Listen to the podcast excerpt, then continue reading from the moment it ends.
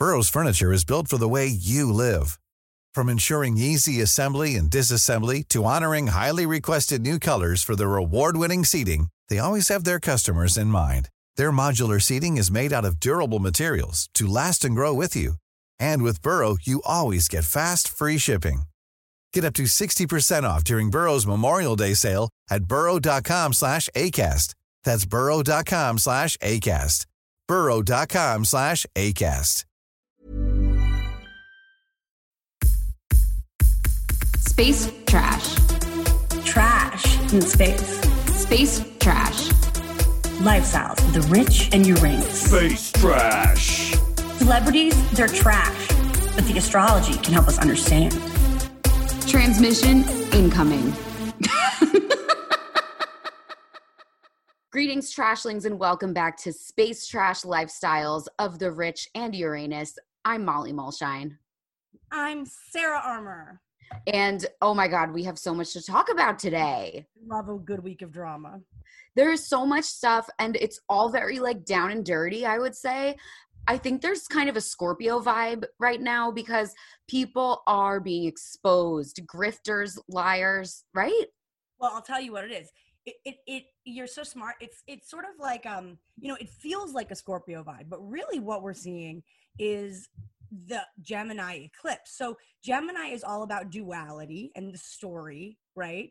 And the eclipse when something is you know all of a sudden the dark and the light kind of switch places and there's a right mm-hmm. so so this was the eclipse where the we even said this at the moon like the other side of the story is going to come out so there has been there has been information that has been purposefully hidden in your own life in celebrities lives in everybody's lives there's a lot of secrets that you thought you could get away with hiding and you can't. And that's what this gemini new moon eclipse was about. Wait a second right, don't make any major moves and because mercury is retrograde there. Let's get into it. So I, also, I want to say we have um, an incredible guest coming up later, Gabrielle Alexa Noel. Uh, definitely, even if you don't care about the other crap we're talking about, fast forward to her segment because she's freaking great. And she is uh, she is a writer. She has a book called How to Live with the Internet and Not Let It Ruin Your Life. So check out that book. She was on Red Table Talk. And she was on friggin' Red Table That's Talk. So freaking awesome. Yeah, that's my favorite saw, show online. Period. She saw Jada's Jada's lack of pores in person. I have so many questions. I know. So, okay, let's start with this is something that is a holdover from last week. Lilibet Diana, Meghan and Harry's new daughter. The drama got even more insane after we talked. So yeah. So can you wait? I, I was trying to read up on it, and I'm a little confused about who's mad, who's suing who. So what's the story? Right. So this is very confusing. What happened was Obviously, the baby was born. So, the way that the royal family gets messages across is by briefing the newspapers and tabloids. So, Meghan and Harry had a bunch of their people, their sources, say to a bunch of US based tabloids that they asked the Queen for permission and the Queen has met the baby via Zoom. So, after about a a few hours of Meghan and Harry saying having all these sources roll out that they had uh, the baby they had asked for permission. The BBC comes out with a report, and the BBC is not one to engage in mudslinging or anything unless they have a very good reason. The BBC is like the most unassailable news organization in the UK. So the BBC comes out with a report saying palace sources have told the BBC that this is not true. They did not ask for permission for the baby Whoa. to be named Lilibet. So Harry and Meghan have a baby. They name it after his mother and the queen, but it's her nickname. So it's, it's a real like insider name. They say yes, the queen gave us her blessing and, and she's seen the baby on Zoom. I actually did read that the first person that Harry called when the baby was born was Elizabeth.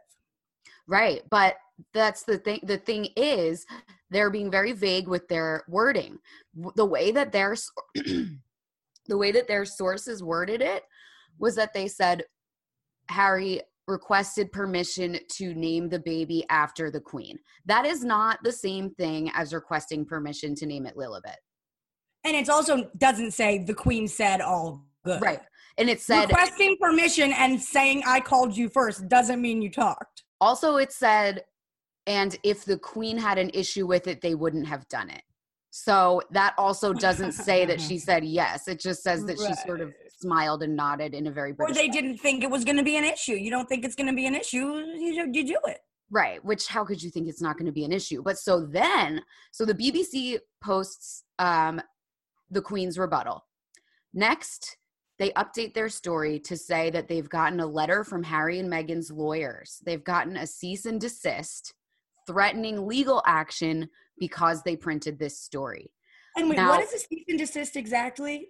it's not actual legal action. It's really just sort of one shot over the bow it's it's not actually legally binding in any way and you can send it to anyone it's really an intimidation tactic It's almost like I have a PhD in philosophy. It's like, but you're not a doctor. yeah it's well yeah it's basically like if you keep it up we're going to sue you And- Mhm, okay. the bbc basically doubled down and said all right try us so the message that that sends is that the bbc completely stands behind this story meghan and harry have sued a lot of publications before they successfully sued the mail on sunday earlier this year Mm, uh, what did they speak them about earlier the year? for uh breach of privacy invasion of privacy because they published a letter that Meghan wrote to her dad that she claimed she didn't want to be made public. So the BBC is standing by the story. Meghan and Harry are standing by their version of events. Someone's lying. And the reason why this is crazy is because they are both not backing down. Like both sides are not backing down. And also, there was a report in the Daily Mail that the Queen is now going to keep doing this. She is going to keep on like rebutting the things that they put out that she doesn't consider to be true. Now, the other funny thing is all of the Sussex stands, the Meghan and Harry people, they believe in this idea that the Queen is not actually in control of what the palace sources do. And I just don't think that's true. I think she's very with it. And I think that this actually is a message from the Queen. It's not just like a bunch of people that work in the palace going rogue. So who Well, and so to be clear though, the Queen's point of so BBC is saying the Queen didn't okay the name, the Queen hasn't met the baby. exactly? And Meghan and Harry are saying we asked the Queen, we didn't think it would bother her, and they're the and she's the first person we called. Exactly. So- Oh. Who is lying? okay, so I have a few thoughts.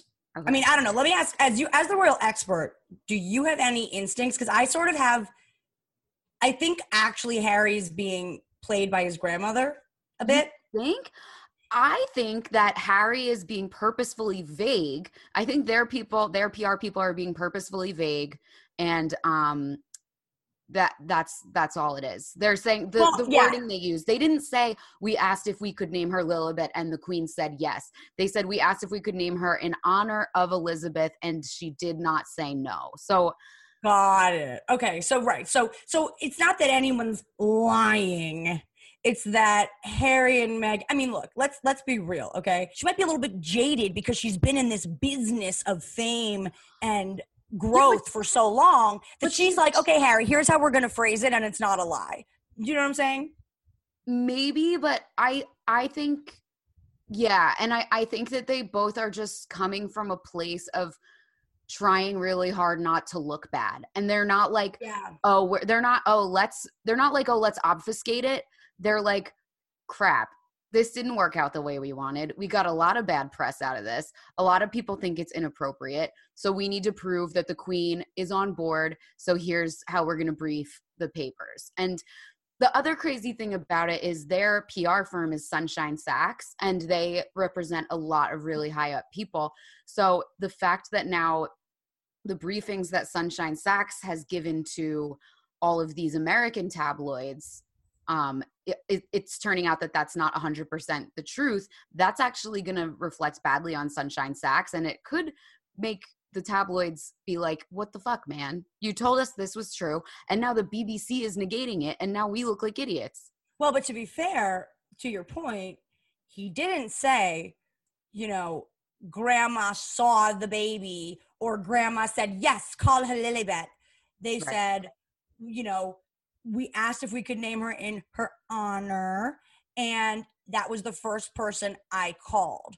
Both of those things could be true while the BBC's reporting that the Queen's never seen the baby and did not want her to be named bit are also true. Do, do you know what I mean? Like Yes. there's enough there's enough but see here's where I think there's there's family drama that is under the surface, okay?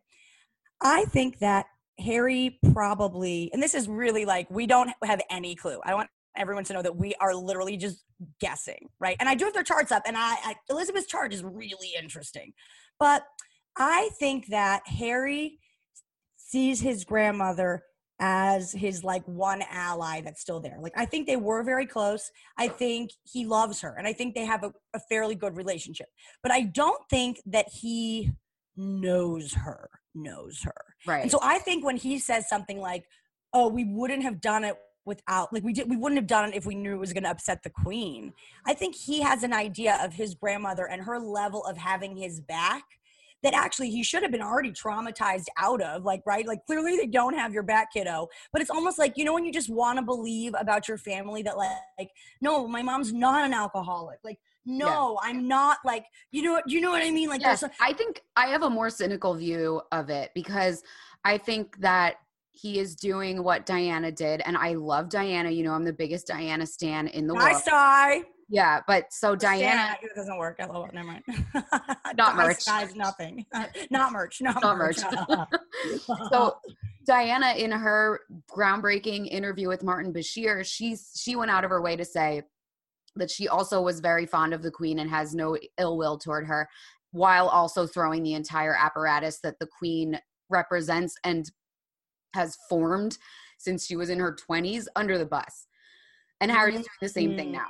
So I really do think it's sort of a cynical Mm. ploy to be like, oh, well, trust me, I love the queen, but it's like you are shitting on everything that she has given up her life basically to Right. She has sacrificed everything to play this part. Right. So it's like, how can you, how do you not see that that, if, unless you're truly dumb, you have to understand that those two things can't coexist. You can't have this super close, deep relationship with the queen while also talking about how her, her, your father's upbringing inflicted generational trauma onto you. You know what I mean? Those right, two things right. don't mix. So So you think he almost was like, fine, piss them off? I don't Like, know. what was he doing then? What would be the point of of telling untruths? I know. I don't know. I don't think they see it as untruths. And I think that they really do see what they're doing as um, shining a light, which is a, definitely a word salad term that they love to use, on Mhm. the way that the royal family actually functions. And they don't understand that the royal family will cease to function if we understand it properly. Right, right. So it's like, right. okay, what you're doing, it's fine if you want to do that, but you have to understand that this is this could undo the monarchy. Like, and it seems like that's like, not what their goal. specifically? Like, what would undo the mar- like? What is he doing that would undo the monarchy? Just talking about how messed up it is, how awful Right, it is, right, and how badly they were treated while they were inside it. And it's like all of that, I'm sure, is true. I don't Yeah. doubt it. But at the Yeah. same time, exposing that is literally going to cause people to vote to not have a monarchy anymore. And that's where I'm like, how can you say, which I, I'm not a monarchist. I wouldn't No. want there to be a monarchy. Let's be fully clear. I think it's insane that it still exists as much as I enjoy staying up on the gossip and everything. right. But like, if you actually support the concept and you support the queen, you wouldn't be doing any of this. So here's something really interesting. Okay. So we did Harry's chart a few episodes ago. We know that he is a Capricorn rising. Right. So we we said in the chart he wants the money and the accolades. That is I think his goal. He wants to be equal to William. He doesn't want to disband the monarchy. He wants special treatment. That's what it is. So sorry. well, get this, okay? So he's a 11 degree Capricorn rising. And remember the big thing with him was that his midheaven, his legacy, was exactly conjunct, exact same place as Saturn in Scorpio, okay? So this is a guy who's really very power hungry and very motivated by power, whether he's behind the scenes or not. But he really has sort of a there is a there's a struggle with it, but then it's also kind of his cross to bear. Okay, I pull up Elizabeth's chart. Wouldn't you know? Capricorn rising, Scorpio midheaven conjunct Saturn, exactly the same as Harry. Exactly. So their rising and their midheaven are exactly the same. Uh huh. What does that mean? And well, okay. And then the other thing I'll say is like, you know, then when we look at Harry, you know, Harry is a um, Virgo sun with a Taurus moon. Elizabeth is a Taurus sun. So what we're seeing is like, okay, talk about Gemini eclipse and different stories. Elizabeth and Harry are mirrors of each other. So whatever game one is playing is the same game the other one is playing. but so- they seem so different. They're not. They're not. Harry is a little bit more concerned with like maybe like health and wellness, whereas Elizabeth's more concerned with like sort of power and and Upholding the status. like whereas he feels like it's my job to like expose the power she's like it's my job to maintain the power. But here's the crazy thing. Elizabeth's moon is in leo on all of Me- meghan's sun mercury north node in her first house are in leo. So basically the queen is is facing herself but it's like a different generation. And so i think harry and megan see i guess when i say like i think they're the queen's playing harry it's it's not that it's like i think that he really does see her good side i don't i think you know i do think he blames her for a lot and i do think he wants to low-key take them down but i think that in terms of my grandma i think he sees a lot of himself in her and i think that's part of what hurts so much that he's like And that's why I'm, the, I'm the son i'm the grandson i'm the grandson That's why he's And- pissed that William will forever outrank him. Yes. Yes, absolutely. Like like if he were the firstborn, he might have stayed there and married the right person or just been like Meghan, grin and bear it. We're the bringing queen, right? Yeah. But because he has no Saturn, Scorpio, midheaven, it's like these people are here to do. That's why I was like Harry could be a politician because it's like this is a power seeker. Yeah. And so I think he tried to kind of like play their own game on his home, which was like, I'm going to say some benign stuff that really shouldn't be a problem, but it keeps us connected. And they're going to come back and say, no, it's not benign and it is a problem, and let's disconnect. Like, I think the palace is like, fine, be gone. I think that they are, oh, I think they are so done with Meghan and Harry. I think they're Yeah. like, screw you. You guys, right. You guys don't care about the dissolution of our family's legacy. I do. So I think that, but I think Harry and the Queen, like, I think when they talk, it's probably very nice. I think Well, they probably is- do have nice conversations. And I think that she could say to Harry, I think she could say to Harry, Oh, Harry, you know I have nothing to do with that, even though she, she does. Yeah, this is why I think I blame the royal family 100% for Meghan and Harry not staying in because Yeah. Even if even if Harry was making demands that didn't make sense, they should have bent over backwards to fulfill those demands because Meghan and Harry were such good PR for the family and it's Right. absurd that they would pull rank on them. Like I'm sure they were being I'm sure Harry was being annoying and going above his station and trying to like get more shit than he technically deserves by way of birthright. But like let it go for a couple years and the other issue is like they don't explain what they want from people. The first time Meghan ever appeared in public on an engagement with the Queen, she didn't wear a hat. And it was a huge issue. She should have worn a hat because Everyone has to wear a hat. apparently if you go out with the Queen, you should wear a hat. But Let's the- send let's send Meghan a space trash bucket hat. oh my God, great idea. Just for the next time they're in town. We'll send it to Montecito. So Yeah. so she didn't wear the hat and the but the only way reportedly that the queen's people let her people know that she should wear a hat was to say the queen will be wearing a green hat. So Meghan's people were supposed to extrapolate from that. oh, this means Meghan absolutely needs to wear a hat or else it's going to create mm. a sensation and everyone's going to lose their shit. That's absurd. Tell That's Meghan absurd. needs the hat. Tell her to wear the hat, you know? So like But I feel like the thing about the queen is like she was really, really born into this. she was she became the queen really young. So I think that for the queen and I mean, even like with what Diana was doing, like Diana was great for the palace because she was like, "Hey, what about the people?" And the Right? palace they were like, like, "No." "Oh." Right, the palace was like, "No." So Yeah. I think that like Elizabeth is is a bit delusional in terms of like how much the world actually and it's not even about revolves around her. I actually don't think it's an ego thing. I think that she has been like brainwashed or just like programmed like she's in the military. Like she has been programmed to protect uh, you know keep a straight face and protect this monarchy like her life depends on it and as a result i think she's kind of lost touch with like yeah like she's not used to talking to people who don't know exactly what she means when she says i'm wearing a green hat like Yeah. who on earth would know like she just doesn't even know anybody else Right. I think she definitely is very reluctant to adapt, which is good and bad. But at the same time, think about what Harry's public image was when he was under the thumb of the palace. Everyone loved him, loved him.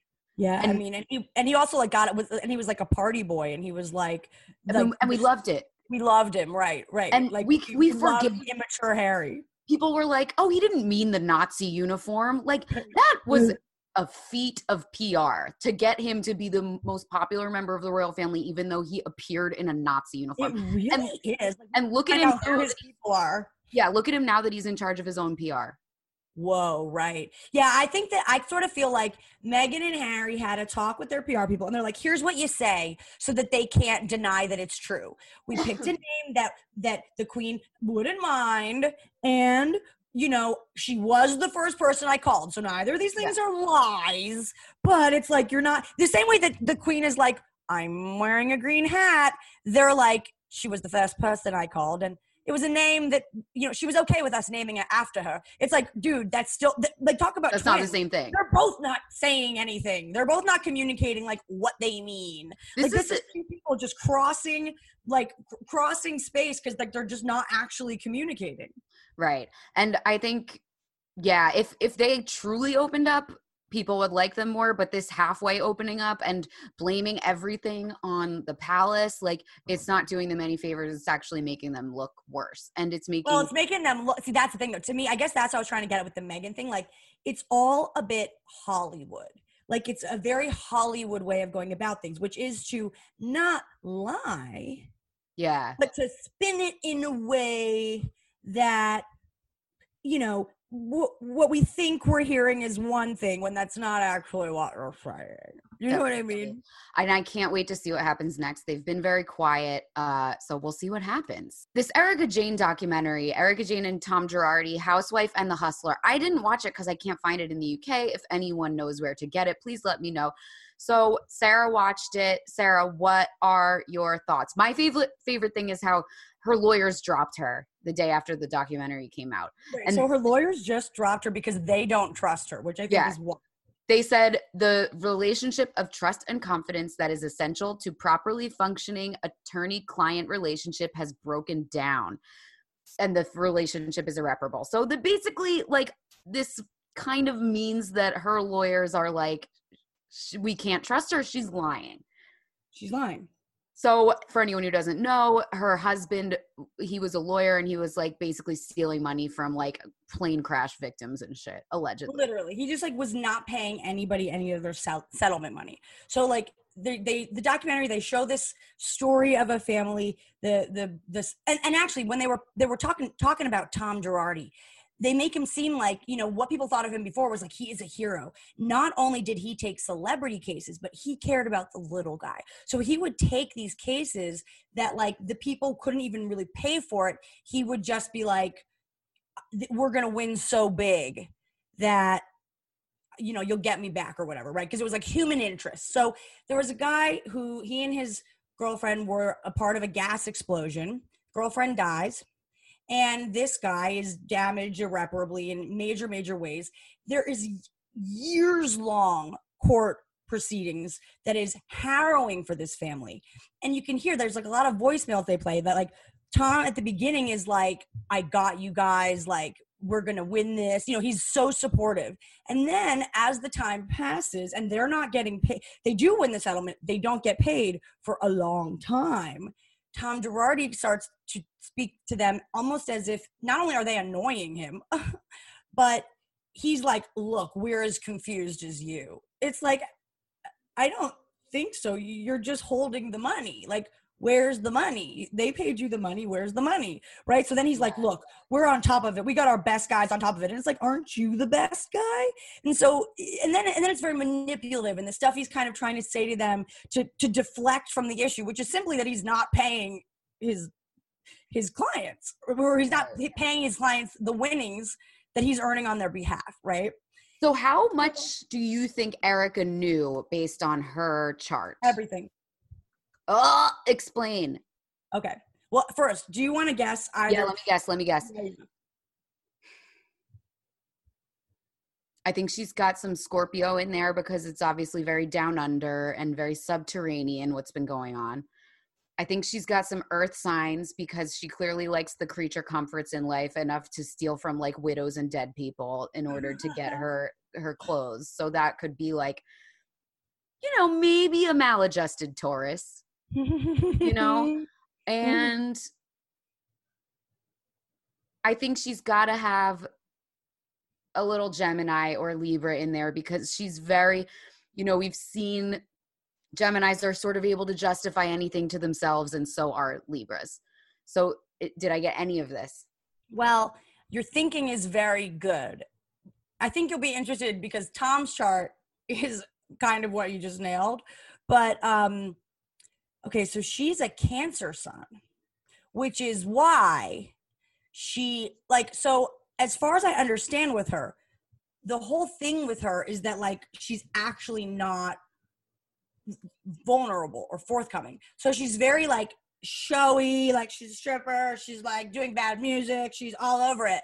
But like, I think it was, I think they were saying that it was only until this season when she was going through this public divorce that she cried on the housewives and that was like one of the big criticisms for them like why isn't this woman like real at all? And it's because yes she is an emo cancer but her number one concern as a cancer sun is protecting her family right? So she cares i mean obviously she cares about money it's her number one passion on earth but that aside what she cares about is protecting her son who's a cop and her husband who i guess is a criminal her son's right? a cop yeah, the reason we don't know that is because she never shares it. I came across one article that mentioned that she has a cop son that we never hear about. How because old is he? Maybe I'm maybe I'm wrong, but Google Erika. Okay, I'm googling it because she actually is holding a huge amount of actually personal stuff very close to the chest, which is why I think she's lying.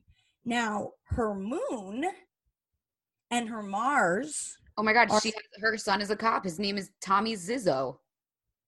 Tommy Zizzo. That's Do you know where she got her start? Do you know where they met? Do you know where she and Tom met? At a, oh fuck, I, I forget the name, but it was it's it's in Lodi, a strip club in Lodi, New Jersey. No way. So yeah. she was actually a stripper. Straight up stripper in Lodi, and Danielle Staub was her coworker. That's how they met. What? Yeah, yeah. It's so funny because in the doc they start with Danielle Staub, who's like, you know, yeah, we've met a few times. We did two watch what happens together. I didn't get good vibes from her. And then like 30 minutes into the doc, she's like, well, actually, you know, Erika was doing what like at Sparkler Strip Club in Lodi, New Jersey, and that's actually you know I was working there too at the time. So it's like Danielle, how did you just waste or for 30 minutes saying, "Oh, I met her in passing once on Bravo"? No, no, you were Jersey girl strippers together. Give me a fucking break. Okay. It's really funny that Danielle would say anyone gives her bad vibes. Like Danielle is the vul- bad vibe vulture. Like she is a terrifying human. Right. I mean, even they show like they the shot of her like introducing her is basically like her shoes crossing like crossing her legs like her shoes and, and it's like fur it's like fur covered shoes. It's terrifying. All of it's terrifying. Pumps that are that are furry. It's like what are we doing? Okay. So all right i would wear the furry pumps. I might wear the furry pumps in my wedding reception look. I mean i'm actually not even a hater about it except that like you know lead with your lead with you're a stripper from New Jersey and that's how you guys know each other then. Like like do you know what I mean? Like I I'm not judgmental and I'm tacky as hell, but it's like I'm not like pretending I'm not. You also, know? the fact that she started as a stripper in New Jersey and then she rose to these heights is really inspiring to me. I love that. You know, both of them. Well, Danielle, I, I think Danielle lives in like a studio apartment with fake bricks painted on the wall. I was going to say, you know what's really interesting about the documentary too? She's the only person who is interviewed who never. I had to look up who she was. She never gets like a, a bottom third name and title. The Wait, you doc- haven't watched the early seasons of Real Housewives of New Jersey? No, Sara. I only watched Salt Lake just for this last month. I'll, I'll start them over if they're good. I've never watched any of them. No. Yes, the first like four or five seasons of Jersey are some of the best television. It's the Really? Sopranos of reality TV. You Damn, all watch it. I'm in. I'm in. is But- so good. Yeah, because I didn't know who that was. And then, and so at first I was like, oh, no one's getting titles. But then, like, once the doc gets started, everyone has titles. Hey, do you know what those titles her. are What? called? Chyron. Oh. oh, right. Yeah. I wonder why. well, I could make something up right now. We should Google why. But I mean, actually, if you want to think about it, though, it is like the bridge connecting the audience to the tele. It's like, it's the fourth screen bridge, right? Like, it's like going, hey, audience. Oh, and Chiron is like the bridge to hell, right? Well, it's just the bridge between worlds, right? You know, Okay. Half man, half horse, so it's kind of this bridge between uh bridge between systems or bridge between like two spaces and like we talk it, it's you know it's the bridge between you know like you know uranus and and you know neptune it's like there's i got it's not neptune mm-hmm. i was talking about it before but it's like it's basically like a- it's like a, a a bridge between personal planets Okay, so, So- the name when that's talking about someone's name, the lower third on a show, it's actually just the name of the company whose software allows television producers to add them. So that's boring. But we can cut so it cool. well, no, I want to leave it because that's a good fact. It's a Yeah, good fact. Well, All and right. also it still is though. It is still the bridge. I mean, it is still what it is. Like it's actually like bridging the worlds. It's explaining what this is to people that might not know, and it's it's Yeah. bringing us closer, right? So based on Erika's One that didn't have a astrology, chiron. yeah, based on Erika's astrology, what is your advice to her? Well, first let me tell you what her moon is in. Okay, okay. Moon Mars. This is a trend here. Famous Uranus. Moon Mars in Aquarius. So she is a frigid bitch. Not all Aquarian moons are frigid bitches, but kind of. It is by far, you know, the moon represents our emotions and our relationship to emotions. And Aquarius is by far, by far the most emotionally detached sign. So, Okay. and it also is the sign that is concerned with like fame and like sort of public you know public acknowledgement so she really cares a lot about her career and her fame and her image to the world. But what she's not sharing is that i mean cancers can keep those secrets especially to protect the people they love. So to protect it in their her claw. husband. Right. And i think that this this relationship i did look a little bit into it. I mean it doesn't seem like it was particularly like i mean he's an old dude. This isn't like she wasn't like oh my prince charming. She's like perfect. Somebody to foot the bill. They met at the strip club. He, he she's the third wife. And she's like look all i care about is being stupid rich. And he's like i can take you there baby. Right? And so when he when she finds out that the way that he's doing it look even if she doesn't know the extent of how much money he was stealing this this story about the gas explosion people has been very public this whole time. There's no way that she, she has been she couldn't have missed the fact that these people were like hey you aren't paying me. So it's like you know there's no way she doesn't know. I think they made an agreement at the beginning or mm-hmm. whenever and he said look i'll keep you rich but you need to keep yourself super quiet about everything that happens in my business and I will take care of you and we will just focus on your bad singing career. Like he loves her because he's like, let's just focus on this song. She's dying for a Stars Are Blind hit. Those are some of the worst songs I've ever heard. I was listening to some of them and it's all just like, I'm rich, fuck you. I'm rich. Who cares? Like every song is about being rich. and uh they're not catchy. She's not that talented. She's a true showman. You know, her Mercury is in Leo, so she needs to express a lot of attention and get it, get claps for it. But when it comes down to like what's going on for her, she is almost like distracting us from what's going on for her. And she doesn't care. She doesn't feel for the victim. She she does she's not unless it's her family she's like oh whatever. This is business. Like she just wants to stay rich and protect her family and her image. That's like it So you think she is not going to feel guilt? She is not going to atone. She's just maybe going to like do some time.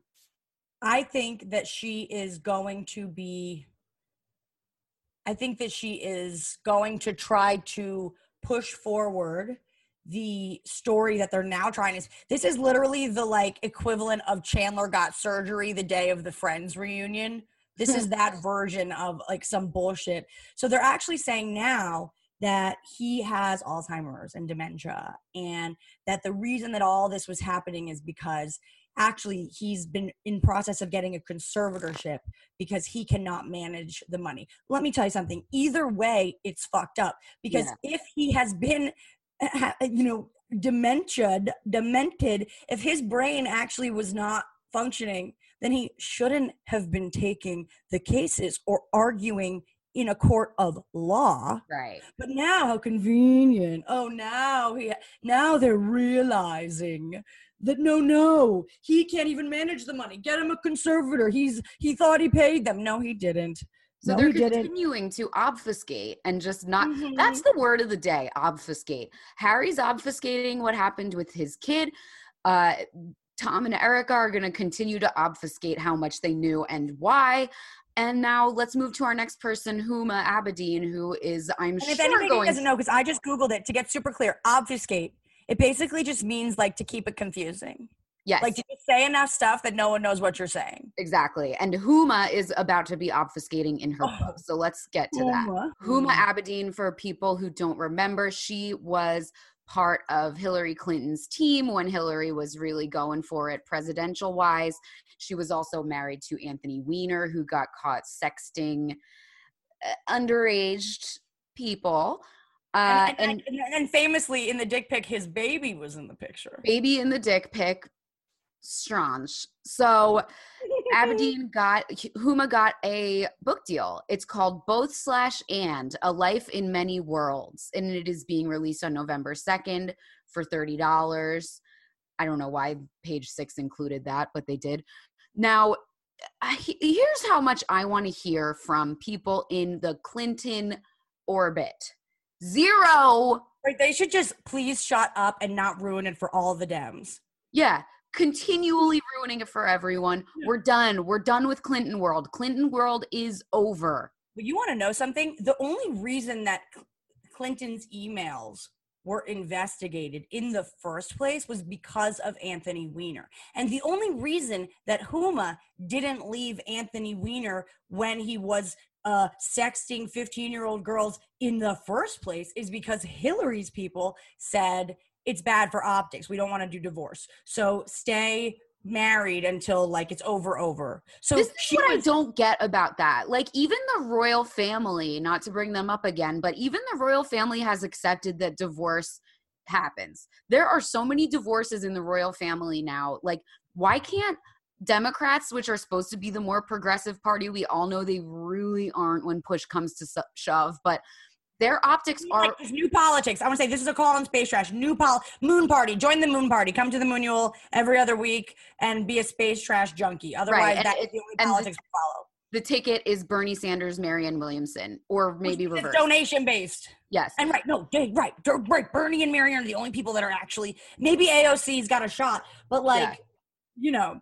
But what's But- interesting too is like Anthony was the AOC of his time. So like in 2010, he was voted the most influential politician of the of the decade of the decade because of the way that he used social media in 2010 because he was using it like he was just like a regular cool guy. Like the way that AOC was doing videos of like her cooking in her kitchen while she's just talking about the issues that's how he used it. He was a really early adapter to social media and became extremely politically influential but then you know it's like what you know like what kills me or like what everything i love will kill me or i don't know whatever the dramatic quote is. But it's like yeah man was so into social media that like he also couldn't like he couldn't keep himself off twitter he couldn't keep himself off everything that's how he became big. But then it's like he couldn't keep himself off the like private cheating app and he's Snapchatting teenagers. And it's like, dude, like, yeah, the thing that built him up also took him down. And for whatever reason, Hillary was like, we need to stay with him. He's a he's a powerful, influential politician. People will for that's the thing. That's Hillary's own shit because she's like, look, people forgive sex scandals. You wish, Hill. You Yeah. wish. Like, no, babe, sorry. At least Who Monica has forgiven Bill. Clinton? I haven't. I hate Bill Clinton. I think he's a perv and he's nasty. And I don't care how charismatic he is. It doesn't matter. And like for no one in their camp to have learned that lesson, maybe by now they've learned it, but no, because they had they just had a Women's Day fucking event hosted by Bill Clinton. They still don't get it. No, Yes, no. in March, International it Women's was like Month. actually just for him to meet women to hook up with. Right. Like, we're done. He was friends with Jeffrey Epstein. We're done. We're done with this, but they still haven't gotten the memo. And like, who is gonna buy Huma's book? Who is like, yeah, um, this is the type of politics that the politics that she, you know, sure, her personal politics might be different, but the era that she stands for, the Clinton era, is like something that people should be running from like the wind and who's going to buy this book to read it and be like yeah let's stay in this Wait, era Where's my phone? I actually screenshotted some quotes from her because I had the same thought, which is like, what is she thinking? Okay, so she says, um, for most of my life, I was viewed through the lens of others, a refraction of someone else's pronoun. They, as in the parents who raised me, she, as in the woman I worked for, and he, as in the man I married. Uh, writing a book gave me the opportunity to reflect on my own life. I have walked both with great pride and in overwhelming shame. It is a life I am, more than anything, enormously grateful for and a story I look forward to sharing. So, again, very Gemini for this news to come out right now. Gemini, North Node eclipse, like, right, other side of the story coming out. I mean, I'm sort of curious only because she doesn't seem like a total idiot, but she does seem like one of those people who they were like, look, you're smart, but you're brown. So we're going to have to just like trust us, go with the flow, go with the system. And so she allowed other people's prejudice to, to sort of hurt her, minimize herself minimize herself. Exactly. that does suck that's so Yeah. true and it and and yeah you know she had to sort of step to the side because she thought that was the best strategy and Yeah. it does sound like a compelling story to talk about all of this how she was sort of a casualty of all these other people's ambitions but at the same time i don't think she's going to be honest about it if Well, she was going to be right, honest right, i would love to read that story but she's not going to that's why I love. Kim Kardashian as an anti-hero because the reason I relate to Kim Kardashian is her going through like slut shaming and being demonized for all these different things and she's Well, honest I even about love it. what she said about her divorce. She said, "I'm so em- in the show." She said, "I'm so embarrassed. I can't believe I'm going through this another time, like three divorces. But at the end of the day, I want to be happy, and so fuck what people think of me." And right, that's why. Who else admits to being power. embarrassed by that? Like Everyone knows therapy is great for solving problems, but getting therapy has its own problems too, like finding the right therapist, fitting into their schedule, and of course, the cost. Well, BetterHelp can solve those problems. It's totally online and built around your schedule. It's surprisingly affordable too. Connect with a credentialed therapist by phone, video, or online chat, all from the comfort of your home. Visit betterhelp.com to learn more and save 10% on your first month. That's BetterHelp H E L P. I'm Sandra, and I'm just the professional your small business was looking for. But you didn't hire me because you didn't use LinkedIn jobs. LinkedIn has professionals you can't find anywhere else, including those who aren't actively looking for a new job but might be open to the perfect role, like me. In a given month, over 70% of LinkedIn users don't visit other leading job sites. So if you're not looking on LinkedIn, you'll miss out on great candidates like Sandra. Start hiring professionals like a professional. Post your free job on linkedin.com/people today. Who else does that? Also, I just want to say real quick, yes, uh March 24th, 2021, Kamala Harris and Bill Clinton held a talk about women's empowerment. Ugh, duh.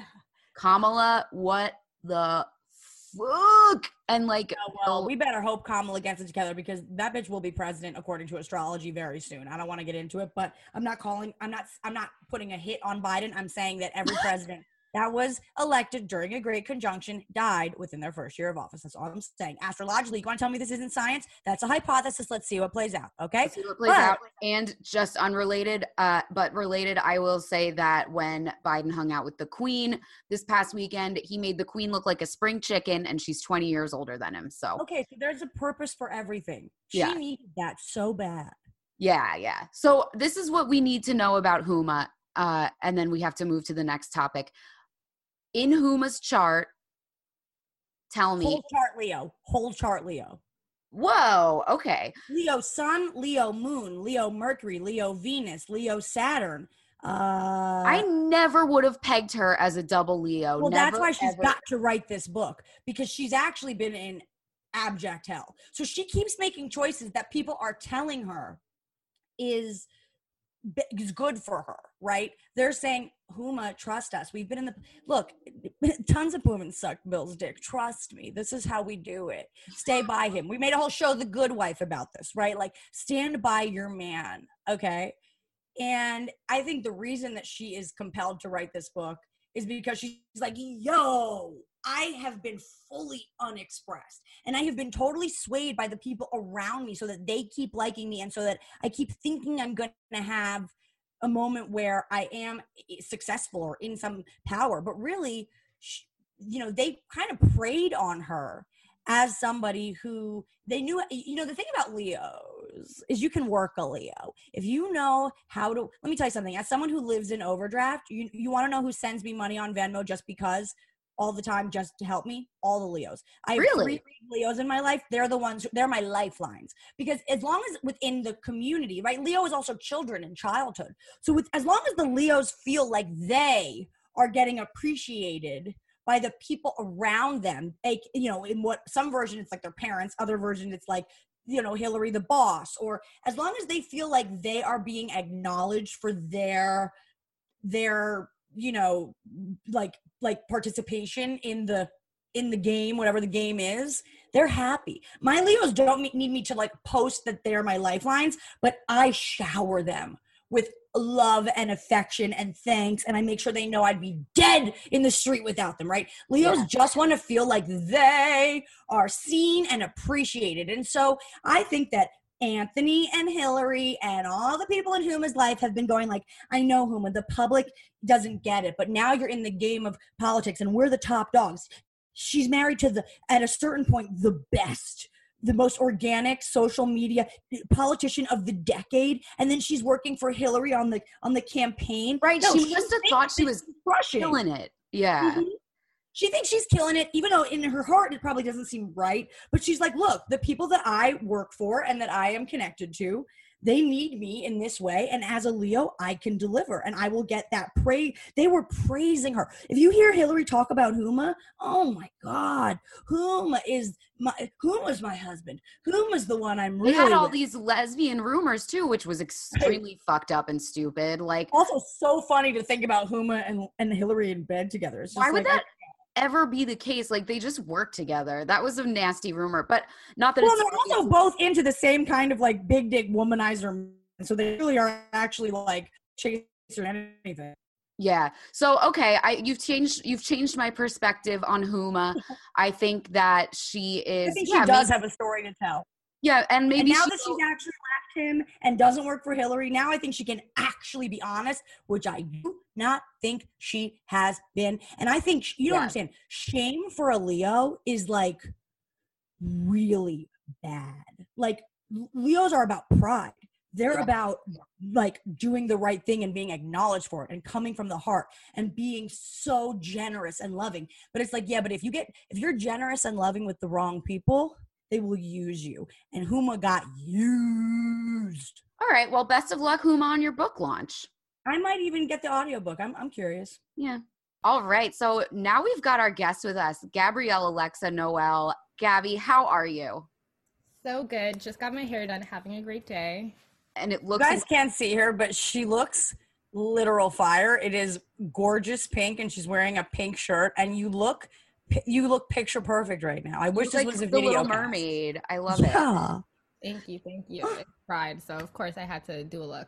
Yes, it is. That is a very prideful look. Love it. Perfect. I am proud to have someone this gorgeous on our podcast. I'll tell you that. 100%. So, Right. Gabby wrote a book called How to Live with the Internet and Not Let It Ruin Your Life. I mean, if So- there has ever been a book that was necessary at this time, I know. on it. Gabby's on it. I, I mean, I wanna- I want to preface with the fact that the internet still ruins my life. Like, I have advice, and I don't always follow it. Well, look, I'm a life coach, okay, and I live in overdraft, so I totally fucking get it. I know she's the best life coach ever, and she I'm puked in her mask at everywhere. dinner. It Yeah. makes no sense. Yeah. So And I Uh, puked in my mask when Molly and I went out. So, like, I'm your life coach. I totally am with it. It's not about perfection. It's about duality. It's Gemini season. We're a little bit absolutely. Mhm. So, who are some celebrities who might be letting the internet ruin their life at this moment? Gabby, my vote is for Chrissy Teigen. Chrissy is getting eaten alive. 100%. I think it's weird that celebrities expect to, to not be though. Like they have so much fame. Like there's no way that any everyone is going to love you. I So love you- you for saying that. I don't know what she expects that everyone is just going to like she was America's like internet sweetheart for a couple years there, but Yeah, but that's what's so fucked up about America because she was America's internet sweetheart because she was a bully. Doesn't that say it all? Mm-hmm. I think it was because she's she's a model and she's slightly funny, and that blew people's minds. I Yeah, but really we were letting her get away with no all the stuff that's coming out, her bully tweets and stuff. That was all public. Like, and she was no, yeah, she was funny sometimes, but I was always like, she's not a comedian. Relax, that's my own shit. Okay, but like, no, she was bullying people overtly, and we were like, oh, Chrissy, so funny, so fucking, so fucking snarky, and it's like, actually, it's abusive, and we're all signing up for this like life of abuse. Why? Right. Why? So, like, Gabby, no one ever talks about the fact that being famous doesn't mean everyone likes you. It just means everyone knows who you are. So, Mhm. how did you come to this conclusion of, okay, you got to take the good with the bad when you're famous on the internet? Um, because people were mean to me on the internet, so I had to get with the program. It was like no matter what I said, even when I like presented like historical documents, someone would argue with my take on history, and that was just like, you know, I kept like looking for the fact, like the little bit of academic research that would prove that I was the correct one. But people aren't actually looking for that; they just want to hate you. Right. So but but you've that- always dealt so well with it because I remember like a lot yeah, like a lot of the time you you always are sharing stuff on your story of shitty things people are saying to you, but you're laughing at it, which like obviously Sarah and I as comics have a huge amount of respect for that. it. Need You're it. never- survive without being able to laugh at all the stuff that is LOL bad about us and Right. our lives. You're never wallowing. There it's especially when it's religious people i think i'll i'll say the most people who complain about me at this point are like super super religious like evangelical christians Almost a good sign, Gabby. yes. they are the funniest people to argue with on the internet like without a doubt because Yes. they're taking whatever knowledge that they have of me and they're like i'm praying for you. No one asked them to do that like of their own volition and they want to give me like life advice from their limited perspective on my life that they only know through the internet. Right. so i can't help Also, but just like the religious people online, just in terms of the comment section, must be the worst because they have no problem, like, r- you know, taking what they want out of the text and making it mean something else. Like, actually, like, Jesus seemed like a pretty loving dude. You want to know the truth? This dude seemed like the man, okay? He would be so ashamed of the way that Christianity and Catholicism have been, uh, but Christianity mostly, have been bastardized and used to, like, exclude people and and put people down and create social classes like the jesus's whole thing was like everyone welcome at the party it's like yo man you're you're totally bastardizing the man jay Yeah. Yeah, no, they don't know that yet. I can't wait till they figure it out. And I think, especially after I did Red Table Talk, they would like comment and be like, and I have a very young face, and I acknowledge that. I'm turning 29, but I look like I'm 18. I know. I was thinking like whenever we worked together, uh, I was like, okay, that was six years ago. So Gabby's like not 23 anymore. I was like, holy crap, that's crazy. Yeah. So they, they see my face and they think I'm like a little girl to give advice to. And they're like, I just want you to know that your value is bigger than, like, don't give up on men. Like, you come back to us to like religion and i don't quite understand why they think i'm young enough that i need advice sometimes it's Why- young people Or that- also that men, I mean, if, if there is, I want to say, there has never been a worse decade for men. and there's not enough men why we should be praising anyone who's given not that you haven't even given up on men but like even if I'm- you had we would praise you for that We- because like we have spoken on this podcast about Tom Girardi that took his wife down. We talked about Huma and Weiner, he took her down. We got Hillary and Bill, he took her down. Why are we saying don't give up on men? The Yeah. men are fucking with our social media presences in every way. and our money. So the thing that kills me also about Chrissy that that really I consider to be the most hypocritical hypocritical thing about her is the way that she plays like in the months leading up to this uh, she's played the victim so many times and she has gone out of her way to talk about people cyberbullying her and being mean to her and that is what kills me because i'm like you literally tell people to kill themselves. Another she she released another apology on medium which was called hi again. What did you think? it's like literally she's the most desperate person to, to all she wants is to tweet again and it's like chrissy go t- dive into a pool of money Oh my god! Like, Why are you worried about really this? Trying to do a, a Louis C.K. comeback to the stage, but instead of a set and instead of a stage, she just wants to tweet freely. Right. But the thing is, she didn't mention anyone by name. She still never apologized for calling Quvenzhané Wallis cocky and writing nasty things about her when she was nine, A child. a child. Wait, and tell Gabby about the cookbook. The Alison Roman thing. I'm sure she knows. No, the urine thing. Oh yeah, she said in one of her cookbooks uh, that she she made this comment in one of her cookbooks like such and such thing sounds weird, and I think it sounds like it would smell the way Courtney Stodden's urine smells. She put that in her cookbook. In She's her got cookbook. serious deep issues. oh that's why they pulled the cookbook correct Probably, I guess. So But this bitch is prioritizing hating on teenagers and young girls over like actual actual recipes. In the and we figured out the reason why. The reason is because she's jealous that like Courtney stop. I mean, obviously this is all me blondes. speculating. Hates blondes. She's she's jealous that like some people got successful and got rich earlier in life than she did. That's the that's the main defining factor of all the people that she's bullied.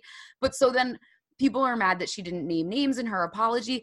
So Gabby, she's clearly flailing. The internet is clearly ruining her life. What is your advice for What, do you, her? what should we have you tell Chrissy? Yeah. I mean, especially as someone with a platform, like no one is owed a platform. I think she should make like a little like private Finsta, a private fitter. I don't know.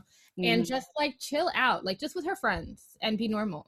Um no one is guaranteed to be able to tweet to their entire audience at all times. And I think that like when you have had a habit of harming people on your platform, then you especially need to take some time away. But you can still tweet, just not to like millions of people. I want to say, as somebody with like, you know, a couple of Finstas and no platform, She has I 30 wanna say, I feel- and she uses them all for evil. well, and to like all of our posts, but I, but I want to say stalking and but liking my own shit, but, but I just have, I've never felt so, um, I guess I felt a lot of shame about my, my level of Finsta Twinstas. And I think for that to be the advice you give, I feel very high end. Yeah. Follow my lead, Chris. Why don't you leave a few things anonymous and just get it out? Right. It's it's even freer if you want to be mean. You can just go on your other account and then no one sees it. But also, like, I, if I was as famous as Chrissy Teigen, I would have just regularly deleted tweets. Like, people always find old tweets, and there are so many apps now that let you just go delete all of them. Just go delete whatever and you she's, don't agree with. Let's make does that merch delete the tweet? Oh yeah, that's probably good. That's good merch. Rhyming, I think, is very good. Mhm. I like that. I literally like as soon as I was about to hit maybe 5k on Twitter or like 10k on Instagram, I just like went back through my old posts. It really doesn't even take that long. If you're on Twitter, like look up your name and like I don't know anything that you said in elementary school. I well, I had I had Twitter in high school, so I was like, let me just make sure I didn't say anything Thank crazy. God. And it's only because those are no longer your beliefs. I mean, I don't, I know I have some like white friends who are like, I'm so sorry, Gabby. I used the N word when I was eight and I had a Twitter. And I was like, I, you didn't even have to tell me because I Yeah. I don't care. Also, But- so funny to think about an, an eight year old tweeting with the N. It's just like, what's what? Where are we from? What is going on? That the eight year olds are like, "What's up, N?" word? I just can't even. I can't even. That's comedy to me. I I just think their parents were really like did a number on them. That has to Right. be the regurgitation of something. Right, you're actually just outing your parents if you're eight and you're tweeting the N word. We actually know too much, and it's not about you, kid. Do you Mhm. agree, Gabby, that it's unhealthy to wallow over the negativity on Twitter? I mean, just with celebrities, there is a certain extent to which they need to be accountable, or I hope that they could be accountable to their community. So I think that I'm glad that she at least took a step back to acknowledge that she said something messed up. Well, except that she sort of like took a step back and then was like, "I can't, I can't stop. You're my only real friends." Yeah. We are not her friends. We No, we are not. like no whenever someone is overly nice to me online it feels weird like that's a strange parasocial relationship that they're building with me.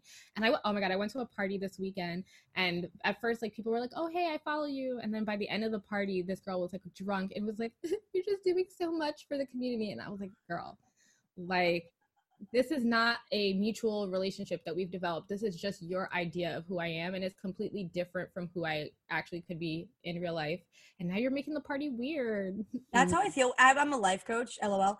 And when my clients like want to be my friend, and like guys, I'm down to chill. I'm fun. I'm cool. But it's like I always want to be like, okay, but like not only do I not follow my own advice, okay, but uh, you might be surprised. You might be surprised. Like I, I would rather just keep the the boundary, the professional boundary up Mhm. because lol. Yeah, separate church and state for sure. Right. We're not always doing our work every day. Okay. You got to let loose sometimes. Yeah, sometimes you skip the morning pages and everything Mhm. goes off the rails. Mhm, But you don't have an excuse if you're my client because you're paying me to say that.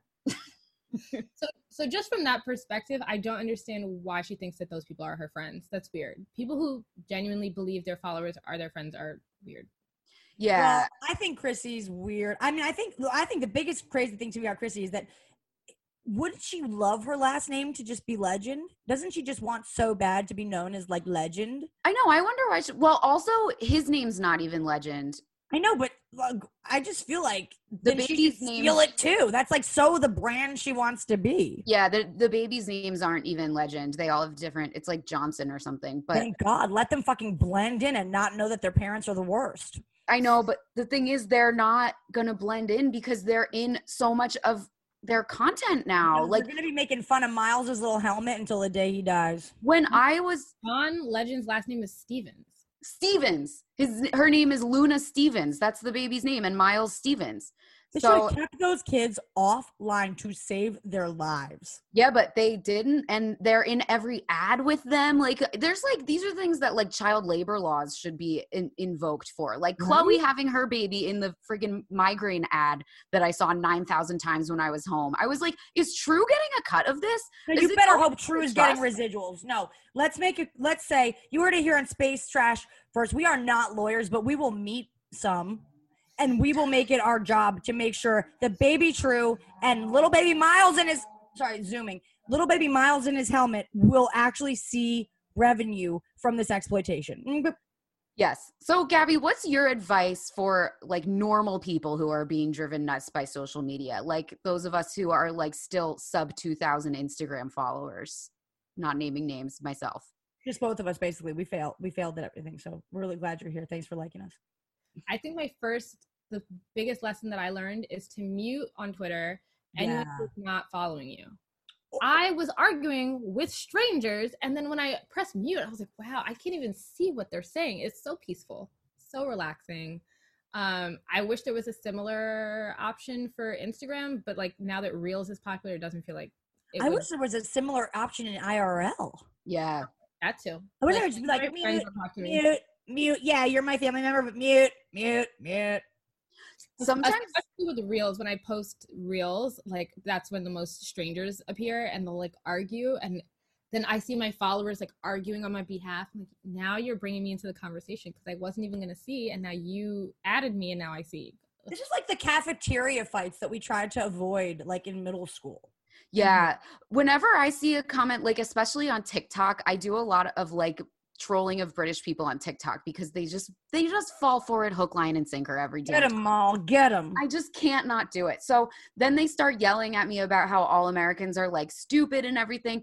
But every time I'm like, okay, let no, Gabby, you don't understand how stupid a lot of British people are until you I mean, do actually. We're the evolution. That's where we began. It, that they must be even more backwards. than we're us. the enterprising ones that left and we were like there's got to be something better but this is the thing everyone's stupid every country is so fucking stupid and like but british people it's like a national pastime to shit on america without looking at their own issues like Yeah, but that's like exactly why. Like, right, we also shit on our ex boyfriends that dump us, but it's like, you know what? He dumped you for a reason. Right. But so the thing that I always picture on TikTok whenever people are saying really nasty things in my comments is I'm like, this is a 12 year old. Like, I'm just going to assume this person's 12 and they're bored and they don't know what they're doing because they very well could be, you know? Like, I just imagine it as being like, because in real life at a party, I get in a lot of arguments at parties, like just debates, you I know? never Like, think of you as such a controversial figure, Ma. I think you're so likable. I uh, thank you. I am a little bit of a troll sometimes, not like Pisces rising. Pisces is the troll of the zodiac. Yeah, I'm not telling people to take a dirt nap or anything, but like I will get in a anymore, anymore. I, I, I will get in like a debate at a party and like but if it's the if it's a person who like if I do a spot at a show like one time this guy came up to me like last year after I did a spot and he was like hey so you said this but maybe you should have said this and I was like okay so you've got a greasy low ponytail no one's hanging out with you you're trying to buy drinks for people and they're walking away. I'm just not going to engage with your comedy advice for me. So like that's what I have to think like on TikTok or on Twitter or anywhere. Like if someone came up to me at a party, would we be having this argument? Chances are no. We would either find common ground or I would literally not even respect them enough to respond. Or we'd like throw music on and just be like, let's dance party this out, bros. I can't even hear you. I can't even hear you. Yeah. I will say that it very often is just a 12 year old, and running into 12 year olds, like that really taught me to just not even argue. But I will say I can't help but argue um, with evangelicals just in a funny way because they're so funny. Like they're Yeah. giving they're giving advice from the a certain context that not everyone shares. Like not everyone is Christian or allies themselves with that like sect of Well, and Christianity. fundamental Christian. I tried. I did a documentary that I it ended up blowing up my face in 2017. But I I sort of I I broke into a Christian fundamentalist church. Like I went undercover. LOL. I have the footage. It's wild. I'm very interested in the evangelical Christians only because it's like honestly like are you guys okay? Like they are so They're not okay. No. they're not like regular Christians. They're living in fear. Anyone who's becoming that fundamental with any religion, it's coming from a place of fear. It's like I'm like afraid of women to having like 19 children and then televising it. It's like what's yeah. what's going on? It's like I'm terrified of the world, and this framework is the only thing that's going to help me survive. But so, Gabby, what's like a common misconception of, that people think is helping them not make the internet ruin their life, but it actually is making it even worse? Does that make sense? Great question. Uh, can you rephrase that question? Okay. I got it. What's Hello. a common misconception about how not to let the internet ruin your life? Like if Uh, I'm like, oh, I'm gonna go uh, on a social media cleanse, like, but maybe that's not actually helping. What do you? What's like a common misconception? Um, I think people who take a social media cleanse and think, "Oh, I'm just gonna cold turkey do it," like that's really hard. You're, especially, you know, the internet is an addiction in many ways. So to just cut yourself off cold turkey and think you're going to stay away for X amount of time, that's really difficult, and most people fail at It's it. literally like going on a diet. Yeah, I was like, okay, you can go on the diet for a minute, but the minute you get off, you're eating like 30 cookies and you're going to be tweeting to hell. Right. So I would say, like, maybe try like leaving your phone in another room before you go to sleep. And then when you wake up, you now have to like physically get up and go to another room to get your phone. That already cuts down so much screen time. Like, start whittling your screen time down first. You're not going to go from like phone from morning to night to like zero to cold. My turkey. therapist said the same thing, Gabby. Wait, really? I need to get a therapist. They My oh, I'll, I can connect you with it. I got all the therapists. I, I'm a mental health professional. LL. I can't find a good therapist. Okay, I I think will it's hook you up because with I'm both therapists. Irish, and I will hook you Freud, up with therapists. I got Freud it. said Irish people are the only people on the planet impervious to therapy I because we're so repressed. specific therapist. Like I want a like LGBTQ plus friendly therapist. hopefully a therapist of color and I found like like polyamorous specific therapist and now I can't go back. Like I really want that, but it's so hard to find like an ENM specific therapist that my insurance also covers. And mm. I don't mm. think United is not like an obscure insurance, but that's the thing about therapy. It's too hard to figure it out. And I'm like, I need therapy to like cope with my ADHD insanity, but I literally can't sit still long enough to figure it out. But on the polyamory. Tell me later though. I have a friend, gorgeous black woman from Texas, who's actually also not, she's a therapist and entrepreneur, and she is the perfect person for both. I, I will connect you to be. Does she take United? Well, I, she might actually figure out how to like fold you into the business plan, and then she'll work with you for free. Or so. Uh, we'll figure it out. We, we, we're masterminds here. I'm a Capricorn moon, okay? We're but gonna like, manifest. I, I I have I I know a lot of people in the therapy world, and I honestly am so sick of white people. I like Molly. I got a few white friends left, okay, but I'm I, I you know I got I have some ideas for you. Nice, thank you. All right, on the on the polyamory talk topic, we mentioned you on this podcast already because of when you were on Red Table Talk. Abby, you're do you understand? That is like I love when Molly told me that was you on the polyamory episode, which you talked about either way, and that she knew you, I was like, I felt like we, I'm like, we knew, we know a celebrity. I oh, tweeted, no. I, I posted some, I was like tagging you and shit for a while too. And I was like, this bitch has no idea who I am. I yeah, so I think I you saw in my, like other folder, but I don't go in my other folder that much because that's where the creeps hide. So that's I where the crazy people uh, are. You know what? I'm a creep. Keep me in the folder with the creeps. What was there's, it like? There's a man in my other folder who I think he thinks we're in a relationship. I have no idea. I've never responded, but he's always like, "Hello, beautiful. I miss you." What do you oh, I don't know what's going on in there. Sweetie, that's a sweetie. Is he like, I will sell my family's property to get a fortune? I've seen all people get those kind of DMs, and it's so funny. like, okay, my wish list is two hundred dollars once a week to pay a therapist that's on my level. So what was it like on Red Table Talk? How like how did it come about and what were the women like in real life? Like does Jada have pores? We need to know everything you can tell us without breaking the NDA. Sure. Number 1, no Jada does not have pores. I know I can say that. Like oh, she's incredible. Like, That's crazy.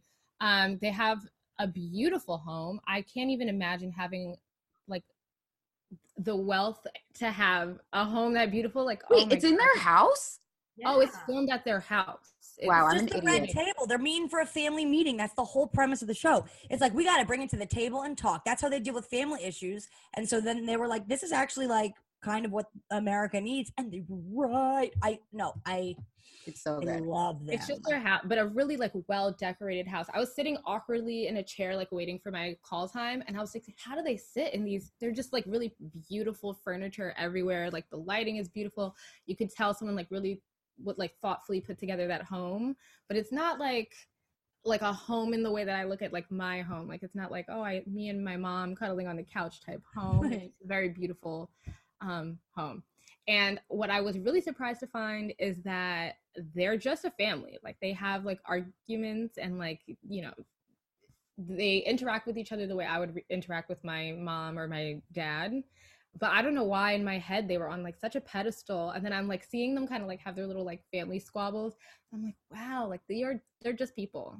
No, that's why the show is so healing though. Because yeah. like because like Adrienne like grandma doesn't agree with Willow a lot of the time. Mm-hmm. And that's why I, it's a good show. And she's so it, honest it about feels it. like a family. They're so genuine and like if I if they never did this show, like I had it in my head, you know, of course there were rumors that Will and Jada were involved with Scientology. You know, they have such an absurd amount of money. They're sort of setting their kids up for these like Hollywood careers. I had it in my head they must be the most untouchable, like not normal family in the world. And then like you watch 3 minutes of that show and you're just like, "Oh my god, they're so cool and like normal." They're so cool. Yeah. I was like, they kept kind of, at one point they were like talking over each other and they had to be like, okay, like Willow, stop talking. And like, that's just like a fight that I would have in my family. And I was like, wow, they're just normal people. Yeah. So brought cool. down to earth. Well, like I never understood too, like the Jada Tupac thing. I was always like, really, Jada? Because like her acting career is not that good. I want to say I like I'm a Jada stan now, but like she hasn't had like, I mean, does she want to? And not that it even matters, but I just feel like Uh, Jada has always been an anomaly to me because I'm like, why is she so popular? Girls Then- Trip because she's so beautiful and charismatic. That's literally it. She's just got it. Like No, but when you see her her on Red Table Talk, pores. when you see her on Red Table Talk, and then did you see the episode where Willow on the Mother's Day episode where Willow sang? I didn't even know that Jada was a rock star. I didn't know that either. That was a surprise to me too.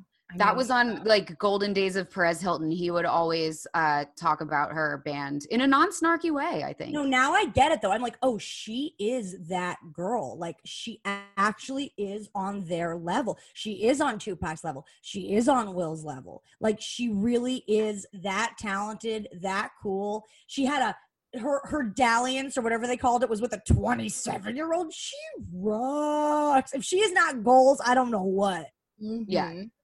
She's living life exactly the way she wants to and it's incredible uh let's talk about that day that they eat like you know really healthy. It seems like their whole lifestyle is like all natural stuff. They what do they eat what do they eat Well, so just like the food that they were we were offered was all like healthy food and the water and the snacks, like everything was healthy. Like I thought I was coming to a dressing room to eat like garbage.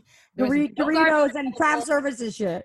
No garbage available. I it was like all like whole grain snacks and like just waters, nothing but. And then she sent me home with two all natural deodorants and two all natural toothpaste and two all natural like shampoos. I was like, okay. The deodorant's nice, but you know, all natural deodorant's just not my bag. No, it honestly makes me smell worse. I, I actually, I, I, I have a real problem. I actually think that that's like a, a racket, and we'll talk about that later. But I actually think all natural deodorant is a racket. I think they're scamming us. it works on it works on me not to It brag does? It it works on me for like what two hours, and then I have to reapply. So what's the Oh. point? well they say that if you have a certain type of earwax that means that you don't have bo like if you have crumbly earwax that means that your body processes like toxins and germs and whatever in a way that makes you not have bo so i have like crumbly earwax Wow, what a flex! All right, Flex and a half. Yeah, okay. Well, Gabby and I, are over, we're over here smelling like BO lavender, but it's natural. And so fuck off, Molly, because we are in our stank. I want to sell my BO as a candle like Kravis and, and, and Gwyneth's pussy. I honestly like the smell of my own BO, and that's why I don't want the pandemic to end. Oh, You can keep stinking. Come to Europe. No one wears deodorant here. These guys that I'm doing this comedy album with, we were doing like pitches for stuff yesterday, and I was like, let's do a sketch about how men in Europe don't wear deodorant. And they were like, no, that's the most hack thing ever. Like everyone was talking about that in the 80s. And I was like, well, they're still not wearing it. They're still didn't wearing the it. joke. And they don't have air conditioning on the tube here on the subway because British people are always like, we don't need air conditioning. And I'm like, you stink. You need it. Like, you need air conditioning if you're going to fucking stink like this. Like, More if it's and more, I think I'd fit right in there. Yeah, you probably would. no AC on the train. I wouldn't go AC. on the train. I know, it's crazy. What did Jada smell like? I was really self conscious that I smelled, so I was kind of staying away. I'm gonna be honest. No, Like, they were honestly like, this bitch smells like Dove. We have got to help her. like, I, I had like applied and reapplied, and then I just kept envisioning that somehow like I still smelled. So I and like I sprayed like I probably smelled like nothing but perfume, and I was still like, let me get two sprays in before I go out. Like I was really, I was freaking out. That's why they gave you all the natural stuff. They were like, this bitch is too clean. We've Yeah, got they to were like, wow, she literally smells like the department store. We have, she needs us. She needs us. Have Yeah. all the boyfriends, girlfriends, whatever's in the world, but please, enough with the chemical products. Yeah, my fault. Also, well, like- everyone. So I felt a little. I was like, I hope she didn't mean that. I I thought it was like a fulfilling prophecy. Like she was like, you did smell, but she gave. No, you smelled too good. Because also the thing is, rich people like smells come from the inside out. So like they're probably eating such healthy food and living such healthy lives that they don't smell, and that's why they like they probably get a deep cleaning from the dentist like once a month and have veneers. So they're like, yeah, we can use the fucking like charcoal bullshit toothpaste because Right, what are they to smell like? yeah. Fucking, like so brown rice? Please. are there any polyamorous celebs because this is your other expertise is polyamory that's why you went on red table talk are there any polyamorous celebs uh, i know tilda swinton had a little thruple going on is there any no, I love Tilda, Tilda and his thruple. That's fabulous. yeah Um, I don't actually know who that is, but I do know there was like that. The internet went crazy because Tessa Thompson, Taika Waititi, and Covered on the pod. We loved it. Mhm. Oh, really? Wow. Yeah. They that gave me life. I hope they weren't just like trolling. I hope that was like something real. I know Ezra Miller, he plays like the the not the Flash on TV, the Flash for the movies. Is Oh, the, um, Perks of Being a Wallflower. yes, that is the more famous movie that he's from. um and I know like Gabby Dunn, she's like the bisexual author and like YouTuber is also polyamorous. There's like I feel like I know a lot of people in internet communities, but not people who like are just known. Do you know who was historically poly? Uh, Princess Margaret and Anthony Armstrong Jones, the Queen's sister and her husband. He was bisexual. When she first started dating him, he was dating a couple, a straight couple. He was their third. Uh, and then they got together. Margaret and Anthony Armstrong Jones got together. They became these like bohemian royals. They were friends with Mick Jagger and the Beatles, and they were always like doing drugs. And when their marriage started to deteriorate, what they would do is Margaret would go out and cheat on him with his friend, his male friend, come She's home. not and- cheating. She was just like, because in polyamory, that's not really cheating. Well, right? It's like this is the thing. It was I'm back in my the, other man. It was back in the 60s so the word polyamory i don't think was even mainstream enough for them to have the conversations. They were doing it like they started out Swingers, baby. yes they started swingers like they started out sort of bohemian and whatever goes goes. Later on like i said when it started to fall apart they would use it as a cudgel to like get one over on each other. So margaret would come home and say oh i banged your friend steve and he'd be like oh really i fucked him last week and she would be like god damn it Oh My God. so that's a historic polyamorous couple that didn't occur to me until just now. But they you know were what? No wonder they were the most favorite. When we were watching The Crown, we're like, Margaret seems like the only cool one. Now we know why. yeah.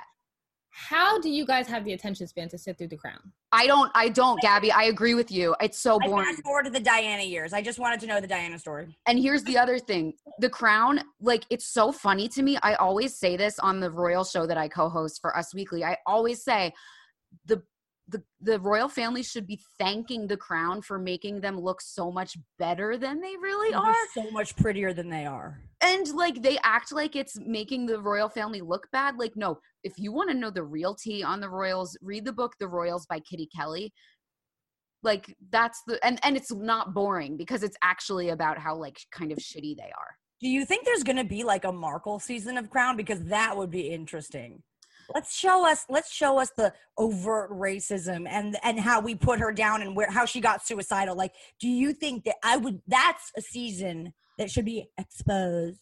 I would watch that on. I would watch. yeah. i can't wait for meghan's tell-all. Like there will be a tell-all memoir. Like it's gonna be after the queen passes. It's gonna be after charles has fully cut them off because i think he he already has. And like he is like they're gonna be scorched they're gonna go scorched earth. This isn't even scorched earth yet. Like this is scorched earth and it's gonna go scorched earth too scorched to earth I wonder if Charles talked to Margaret and was like, I love Camilla. And she was like, everybody has two girlfriends, baby. Like maybe that's part of why he could keep it going for so long. Because he actually did have an example of someone who was Yeah, his- more than one person. his uncle who was his like role model said that to him he just was like sow your wild oats and then like get married to whoever and then you gotta you can.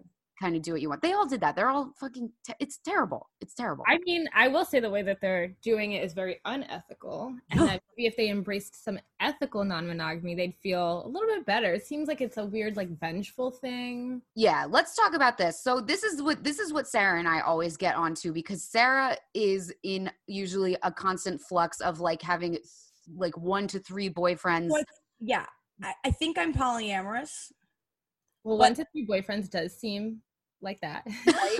but it's not because I'm like, I'm a free bird, baby. It's because usually I'm with someone, they break up with me, I don't accept it. in the mm-hmm. meantime i find another boyfriend they always come back and then i and then i find myself with two boyfriends and then they're both i they've one has already blown it so i'm not really going to take him back the other was always kind of my side piece and this i thought it was just kind of where i'm at right now but then my high school girlfriends i went out with them and they're like sara you always have had two boyfriends and i'm like oh so here's my question to you Tilda Swinton in this bitch. well, I also think, yeah, I think I'm told in a lot of ways. We'll get to those jokes later. But it's like, am I the most secure woman on earth and I'm polyamorous, or am I the most insecure woman on earth and I'm desperate? What do you think?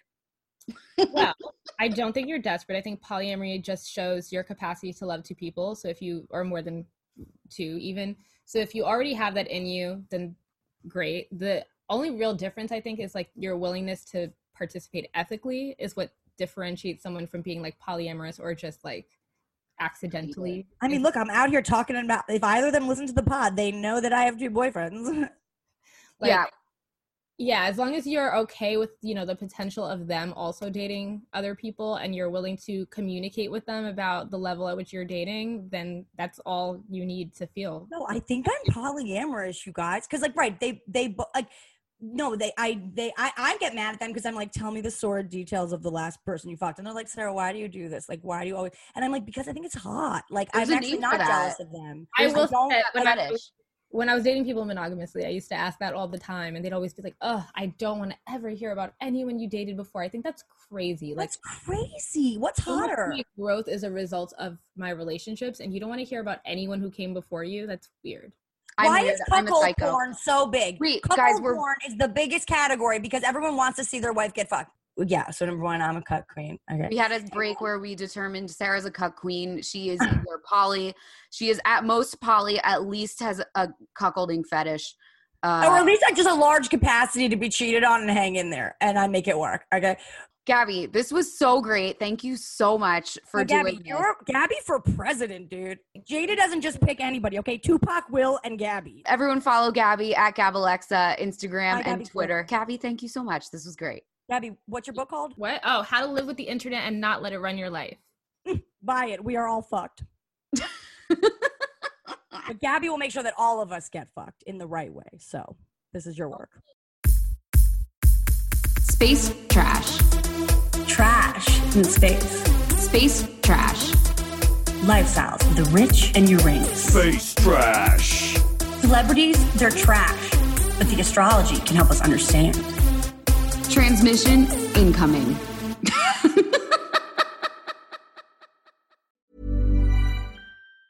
Planning for your next trip? Elevate your travel style with Quince. Quince has all the jet setting essentials you'll want for your next getaway, like European linen, premium luggage options, buttery soft Italian leather bags, and so much more. And is all priced at 50 to 80% less than similar brands. Plus, Quince only works with factories that use safe and ethical manufacturing practices. Pack your bags with high-quality essentials you'll be wearing for vacations to come with Quince. Go to quince.com slash pack for free shipping and 365-day returns.